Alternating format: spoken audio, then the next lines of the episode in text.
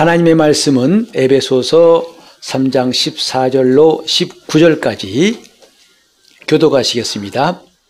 이러함으로 내가 하늘과 땅에 있는 각 족속에게 이름을 주신 아버지 앞에 무릎을 꿇고 비노니 그 영광의 풍성을 따라 그의 성령으로 말미암아 너희 속 사람을 능력으로 강건하게 하옵시며 믿음으로 말미암아 그리스도께서 너희 마음에 계시게 하옵시고 너희가 사랑 가운데서 뿌리가 박히고 터가 굳어져서 능히 모든 성도와 함께 지식에 넘치는 그리스도의 사랑을 알아 그 넓이와 길이와 높이와 깊이가 어떠함을 깨달아 하나님의 모든 충만하신 것으로 너희에게 충만하게 하시기를 구하노라. 아멘. 이 본문은 사도 바울이 에베소 성도를 위해서 기도한 내용입니다. 그리고 오늘 이 기도 하나하나가 바로 어, 여러분들을 위한 기도이기를 바라고 이 말씀을 통해서 하나님의 놀라운 은혜가 더욱더 많아지기를 바랍니다. 이제 성도들 가운데서 잘 듣는 말 중에 하나 뭐냐면 육신이 약해서요란 말이에요.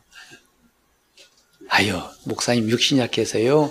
새벽에 나올랬더니 잘 안 돼요. 목사님, 그 말씀에 순종에 직분 감당했더니 육신이 약해서요. 육신이 약해서요. 이 말이 어느 부분은 맞는 것 같기도 하고 어느 부분은 좀 깊이 생각해야 할 부분이 있다 생각해요. 과연 육신이 약한가?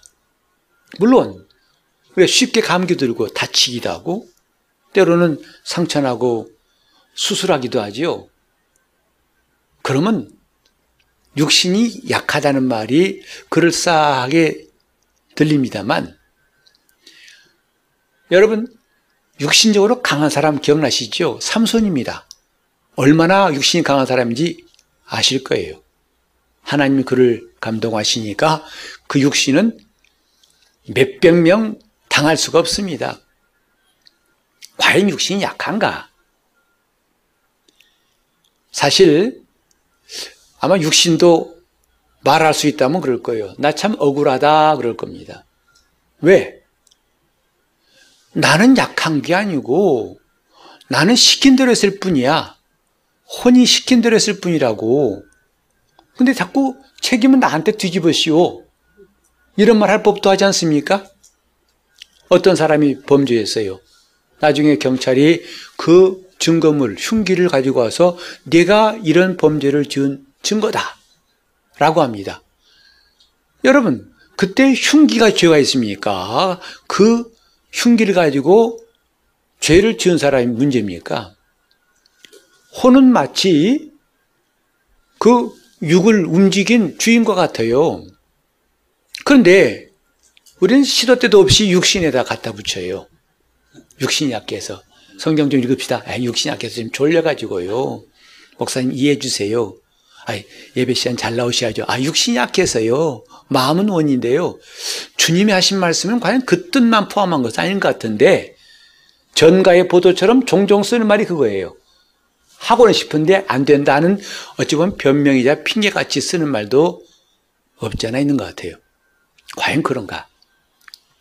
며칠 동안 우리는 영적인 사람에 대해서 하나님 말씀을 상고하고 있습니다. 영에 속한 사람, 어떤 사람인가? 이 영에 속한 사람은 뭐냐면요. 혼과 육이 뭐라고 하든지 하나님의 영으로 사는 사람을 말하는 거예요. 곧 그 사람의 육신이 어떻고 혼이 어떻고 따지질 않고 오직 하나님의 뜻에 순종하고 성령을 따라 행하는 사람, 그 사람을 영의 사람 혹은 영적인 사람이라고 하는 겁니다. 그 사람이라고 특별히 육신이 강한 게 아니란 뜻이죠. 그 심지어는 그 사람은 영으로서 몸의 행실을 죽인다고 성경에 말하고 있어요. 육신의 요구대로 살아가는 것이 아니라 영이 자기에게 알게 한 대로 살아가는 사람, 이런 사람이 있다고 성경은 말합니다. 우리 관심은 이런 영적인 사람에게 어, 집중돼야 한다고 생각하는데요. 그렇다면 우리는 과연 어떻게, 어떻게 내가 영에 속한 사람이 될 수 있을까? 그 답을 좀 찾고자 하는 것, 저나 여러분 다 공통적일 것입니다. 나도 어떻게 하면 영적인 사람 되고 어, 될 수 있을까? 여러분도 원하십니까? 정말 나도 영적인 사람 되고 싶습니다. 마음대로 잘 안 되고 지금까지 잘 안 됐지만 할 수만 있다면 나는 영적인 사람 되고 싶습니다. 그런 소원이 오늘 저와 여러분 모두에게 있는 줄 압니다. 그러면 답은 의외로 간단해요. 영적인 사람 되려면 뭐냐면 영이 강하면 돼요. 육보다 영이 강하고 혼보다 영이 강하면 끝입니다. 그게 전부예요. 문제는 지금 영이 강하지 않기 때문에 여러 가지 문제가 나온 것.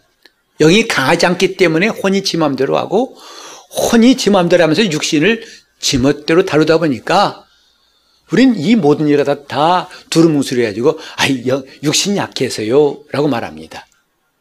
안 되는 거 다 핑계가 뭐냐면 육신이 약해서요. 하지만 성경은 그런 어, 답을 말하지 않습니다. 아, 육신이 약하구나.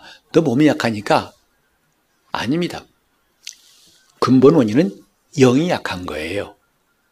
그래서 우리는 영이 약하다 강하다는 말도 좀 막연하게 들릴까 봐 그걸 좀 뭔가 느낄 수 있도록 몇 가지 기준을 말씀드리겠어요. 아, 내가 영이 약한지 강한지 여러분 스스로가 마치 코로나 걸렸는지 안 걸렸는지 또 독감 걸렸는지 안 걸렸는지를 병원 가면 진단하듯이 자기를 진단해 볼 수 있는 것. 영이 약한지 강한지를 진단할 수 있는 첫 번째 게 뭐냐면 영이 약하면 죄의 유혹에 약해요.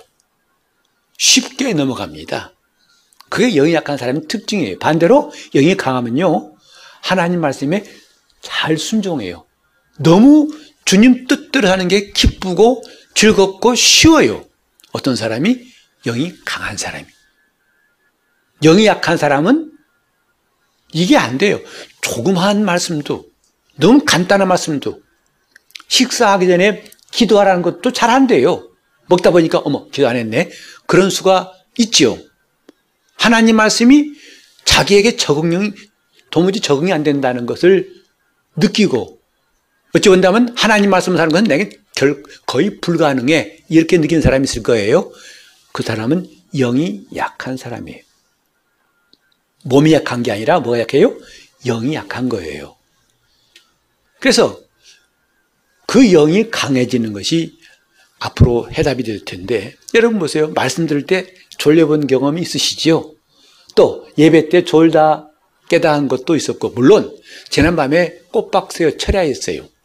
그럴 땐 졸립니다. 저도 성탄절 청년 시절에 기억나는 것 그때 새벽송 돌고 뭐 하느라고 청년들과 함께 꼬박 밤새워가지고 그 장로님 댁 가가지고 여러 사람이 이불 하나 덮고 새우잠 잠깐 자고 일어나서 또 그날 11시 성탄 축하 예배 드리는데요.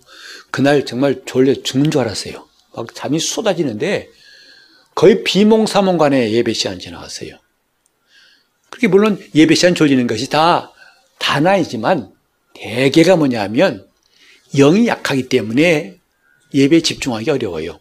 그리고 성경 읽을 때 성경 읽는 것이 정말 어떤 사람은 수면제로 삼다고 그래요. 잠안올 때는 성경 읽으세요. 그럽니다.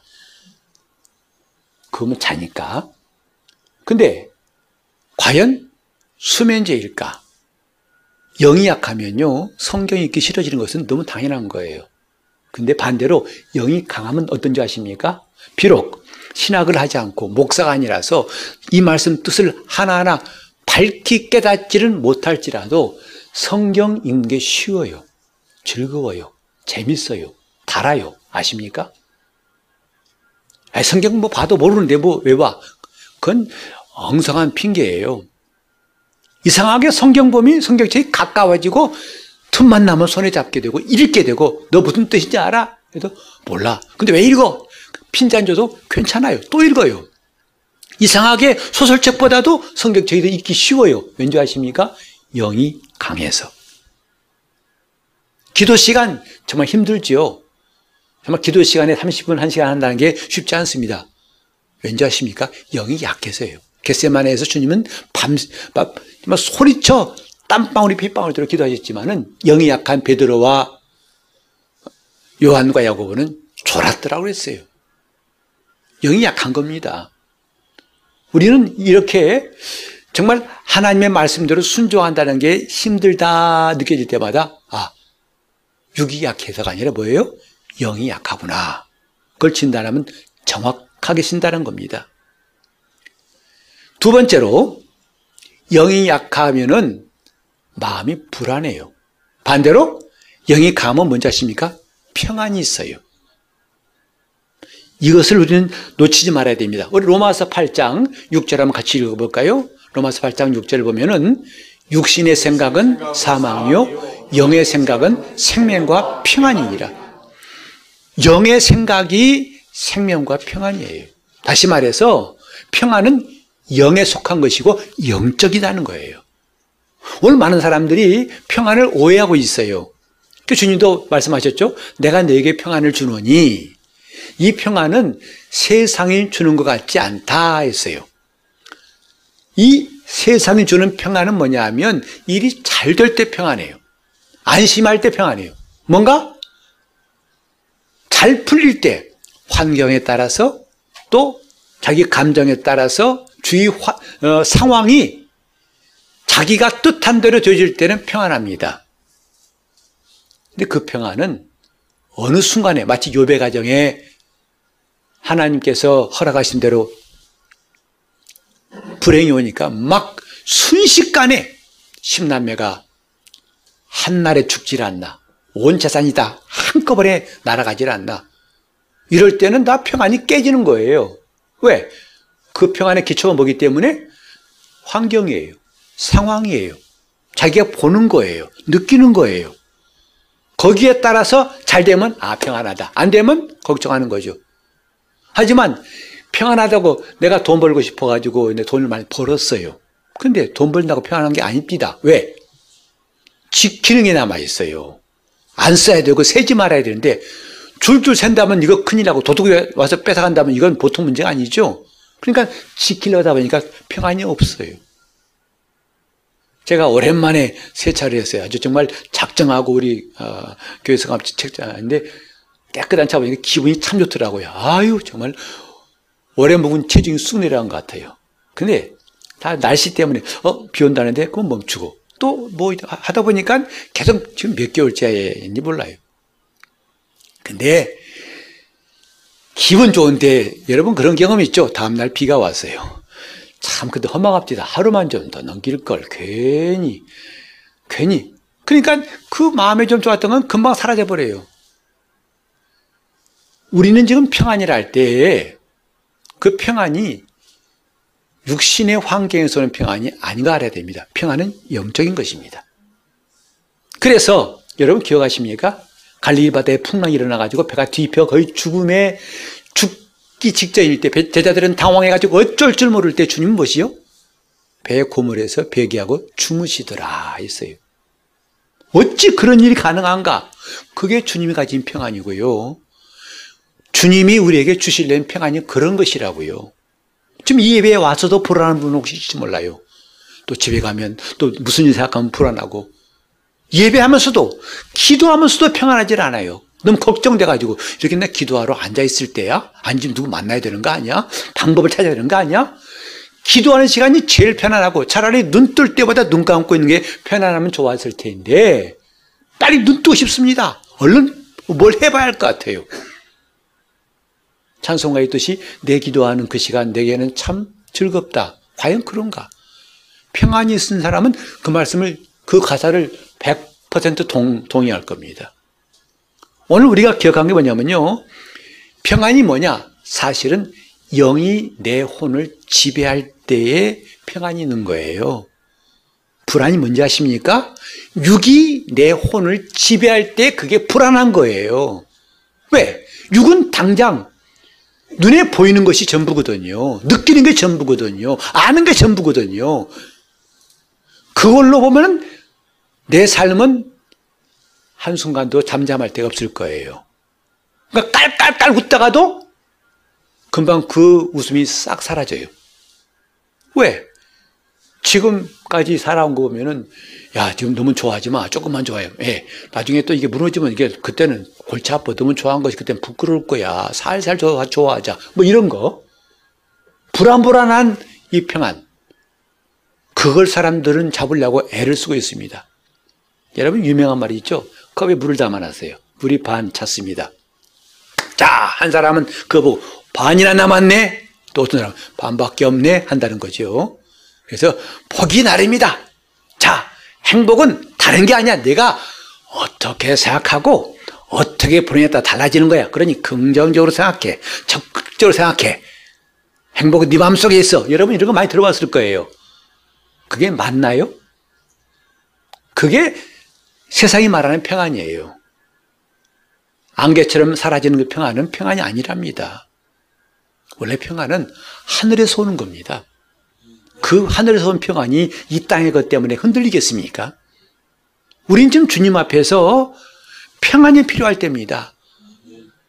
평안이 능력이에요. 평안이 있으면 병도 낫고요. 평안이 있으면 기도한 것이 응답이 빨리 와요. 평안이 있으면 하나님이 역사하신다고요. 열심히 있을지라도 평안이 없으면 늘 마음에는 좌불안성입니다. 내가 지금 이거 없을 땐가? 지금 딴 거 해야 되는 거 아니야? 이런 시간들이 끝없이 오다 보니까 평안이 있을 데가 없어요.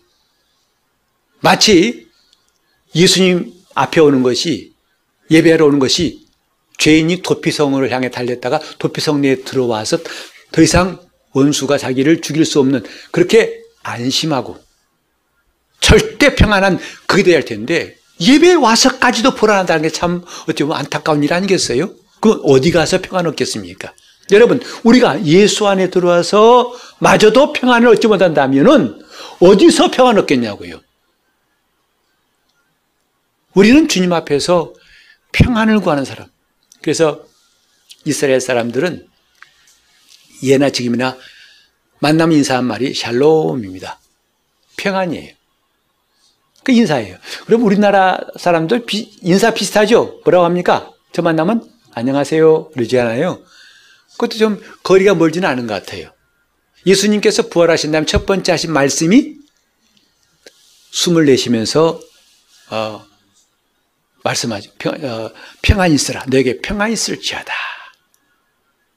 우리 인생에게 정말 필요한 게 무엇인지를 주님은 아시기 때문에 다른 것보다 먼저 너에게 평안이 있을지어다.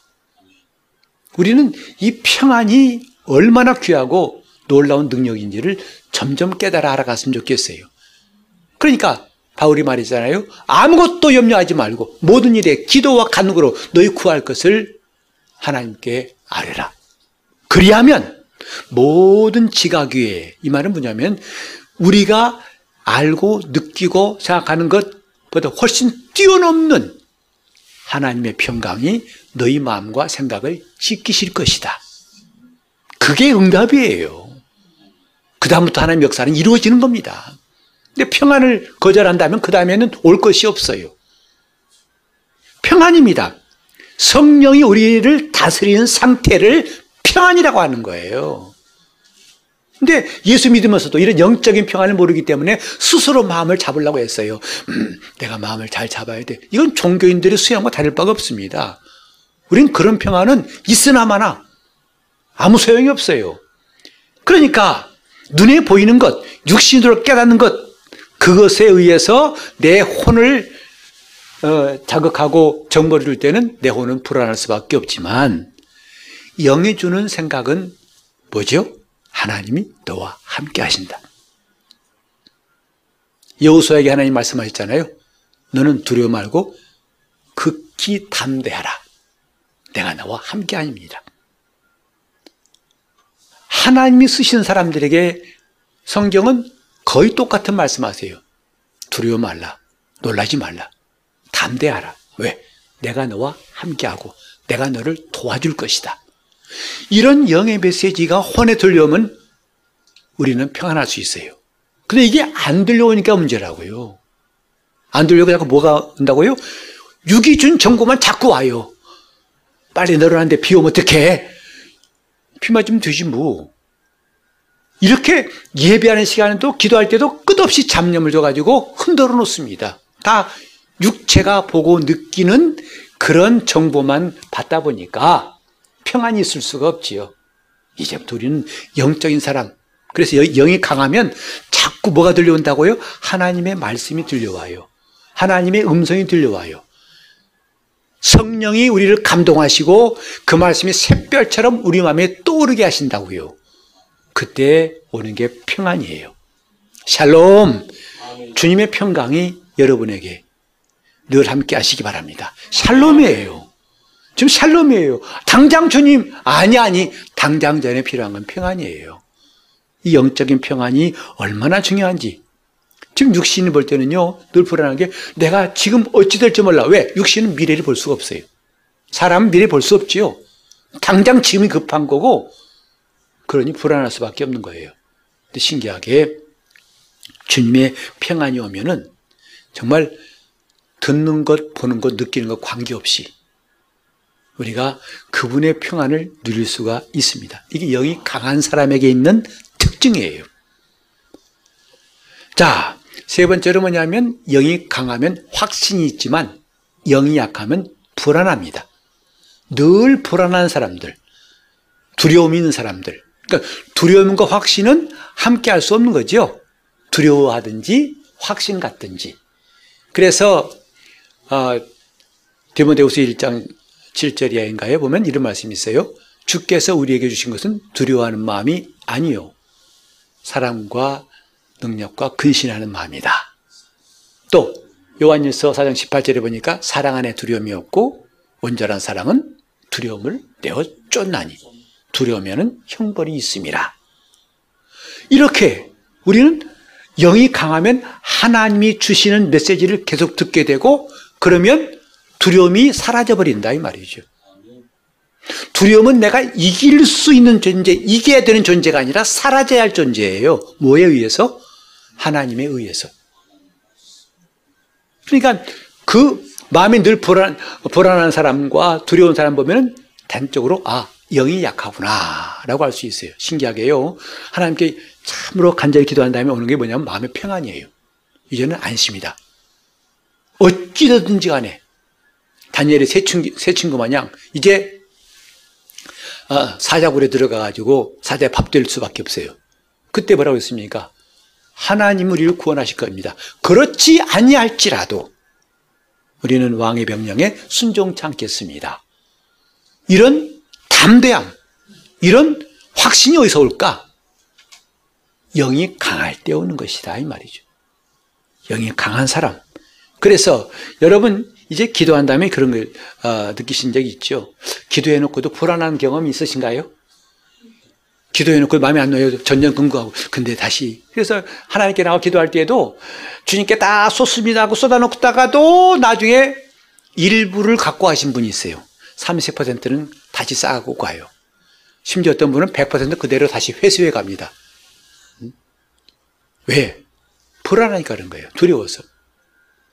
근데 바로 불안해서 내린 결정은 거의가 다 혼의 결정이고 여러분이 결정한 다음에 확신이 생겼을 때는 그건 100% 영에서 나온 거라는 걸 아시면 좋겠어요. 영적인 겁니다. 그러니까 마치 로또 복권 맞추듯이 이런 결정은 거의가 다 혼적인 거예요. 그건 나중에 실수하고 후회할 경우가 많습니다. 그러나 영의 결정, 하나님께 기도하고 그분 주신 감동으로 된 결정은요, 어떤 일이 있어도 흔들리질 않아요. 담대합니다. 확신이 있어요. 왜? 영이 강한 사람이기 때문에 그렇게 두려움을 이기고 확신을 갖는 거지요. 자, 우리 한번 에베소 3장 12절 오늘 본문에 그 앞에 나와 있는데 3장 12절을 함께 읽겠습니다. 시작. 우리가 그 안에서 그를 믿음으로 말미암아 담대함과 하나님께 당당히 나아감을 얻느니라. 이것은 영적인 사람이 가진 특권이에요.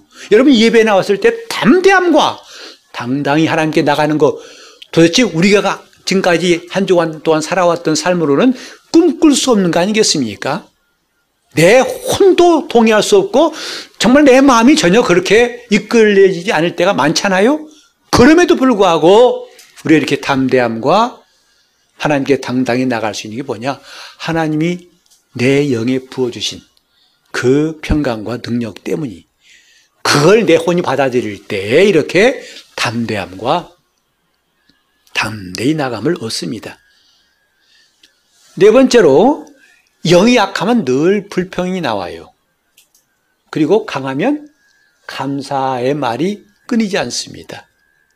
이건 그 사람 성격이라고도 말한 분이 겠지만 정확한 진단은 아니에요. 더 근본적인 영적인 겁니다.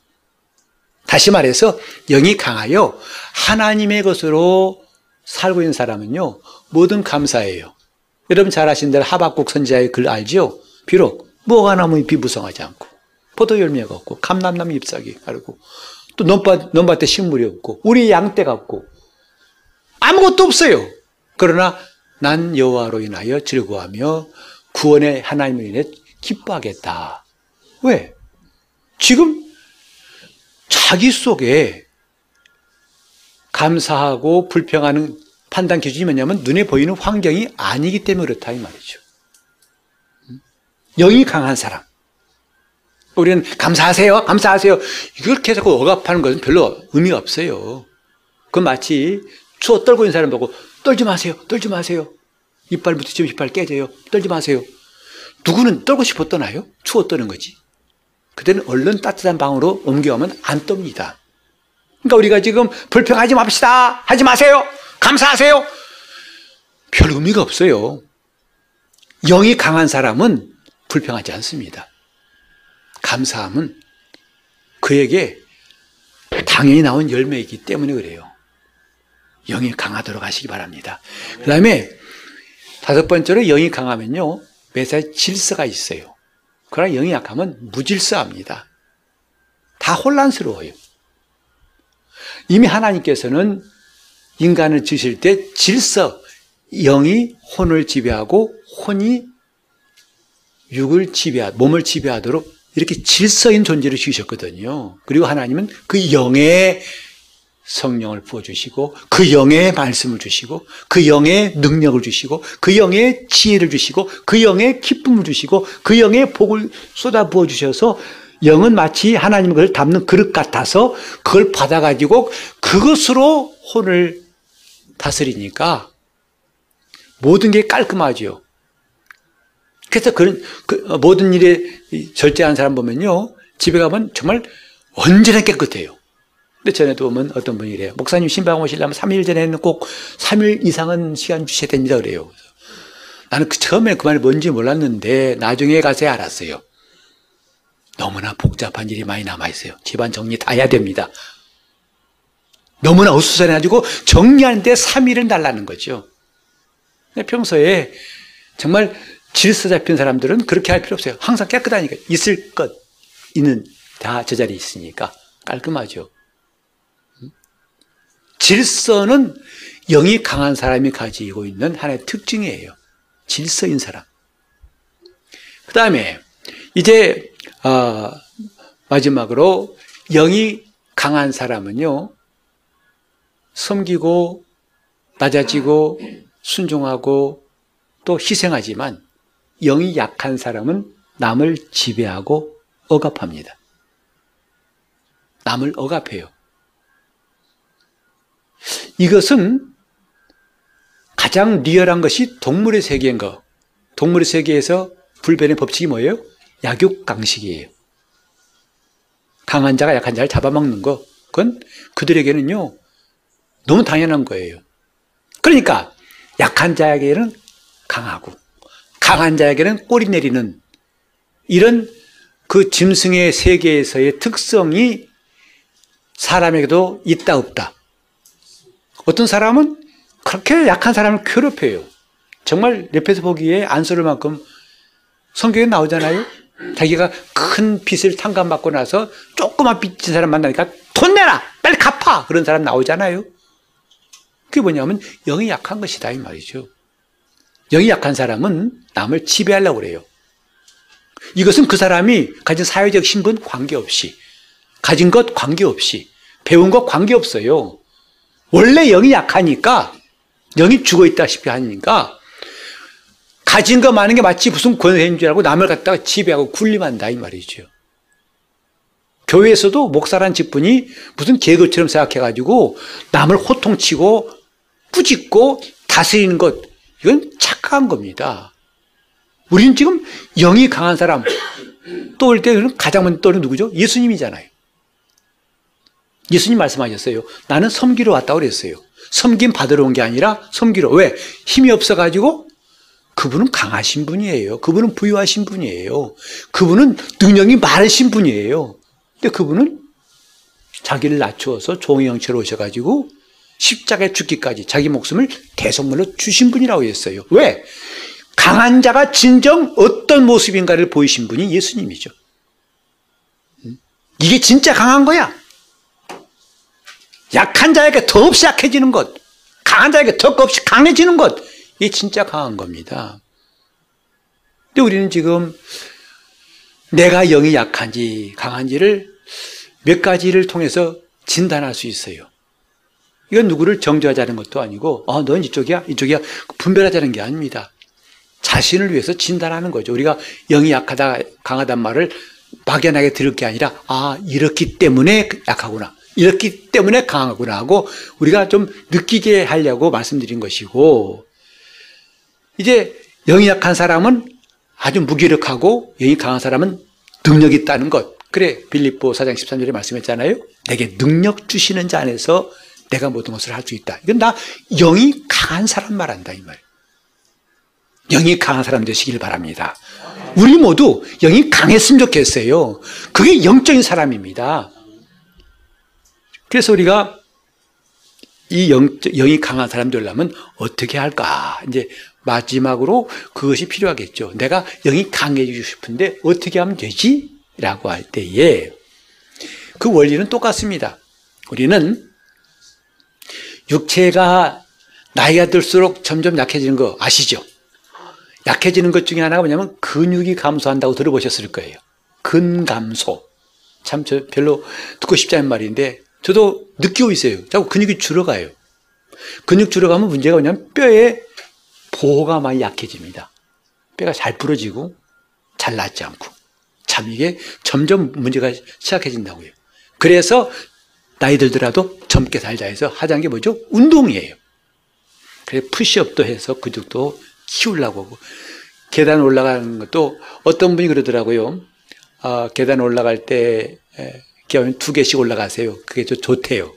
그래서 제가 그다음부터는 계단에 갔다가 그냥 두 개씩 뛰어서 올라오느라고 지금 중에 열심히 하고 있습니다, 지금. 음? 하나씩 더, 뭐 더, 그래야 훨씬 더 운동 효과가 있다고 그래가지고. 그러니까, 어, 제가 집이 21층인데, 지금, 이제 한동안 좀 여름이 더워서 못했다가 이제 앞으로 다시 또 시작해야겠어요. 날 선선할 때는 하루에 세 번씩이나 올라갔거든요. 21층까지 걸어가지고 한 번도 안 쉬고 그냥 탁탁탁탁탁탁 걸어 올라갔어요. 중간에 이럴 틈도 없이 그냥 걸어 올라가 다 20층 온, 온 것이다 이 말이죠. 그러다 보니까 정말 다리에도 근육이 많이 생겨서 기분이 좋아요. 근육 보고도 흐뭇하더라고요. 마찬가지로 영적 생활도 근력이 필요하다 이 말이죠. 근육이 생기면 강해져요. 영적인 근육. 자, 우리 한번 아, 디모데 어, 전서 4장 7절과 8절 읽어볼까요? 디모전서 4장 7절 8절 망령되고 허탄한 신화를 버리고 오직 경건에 이르기를 연습하라. 육체의 연습은 약간의 유익이 있으나 경건은 범사에 유익하니 금생과 내생에 약속이 있느니라. 육체의 연습과 경건의 연습을 말하고 있어요. 똑같은 원리라는 거죠.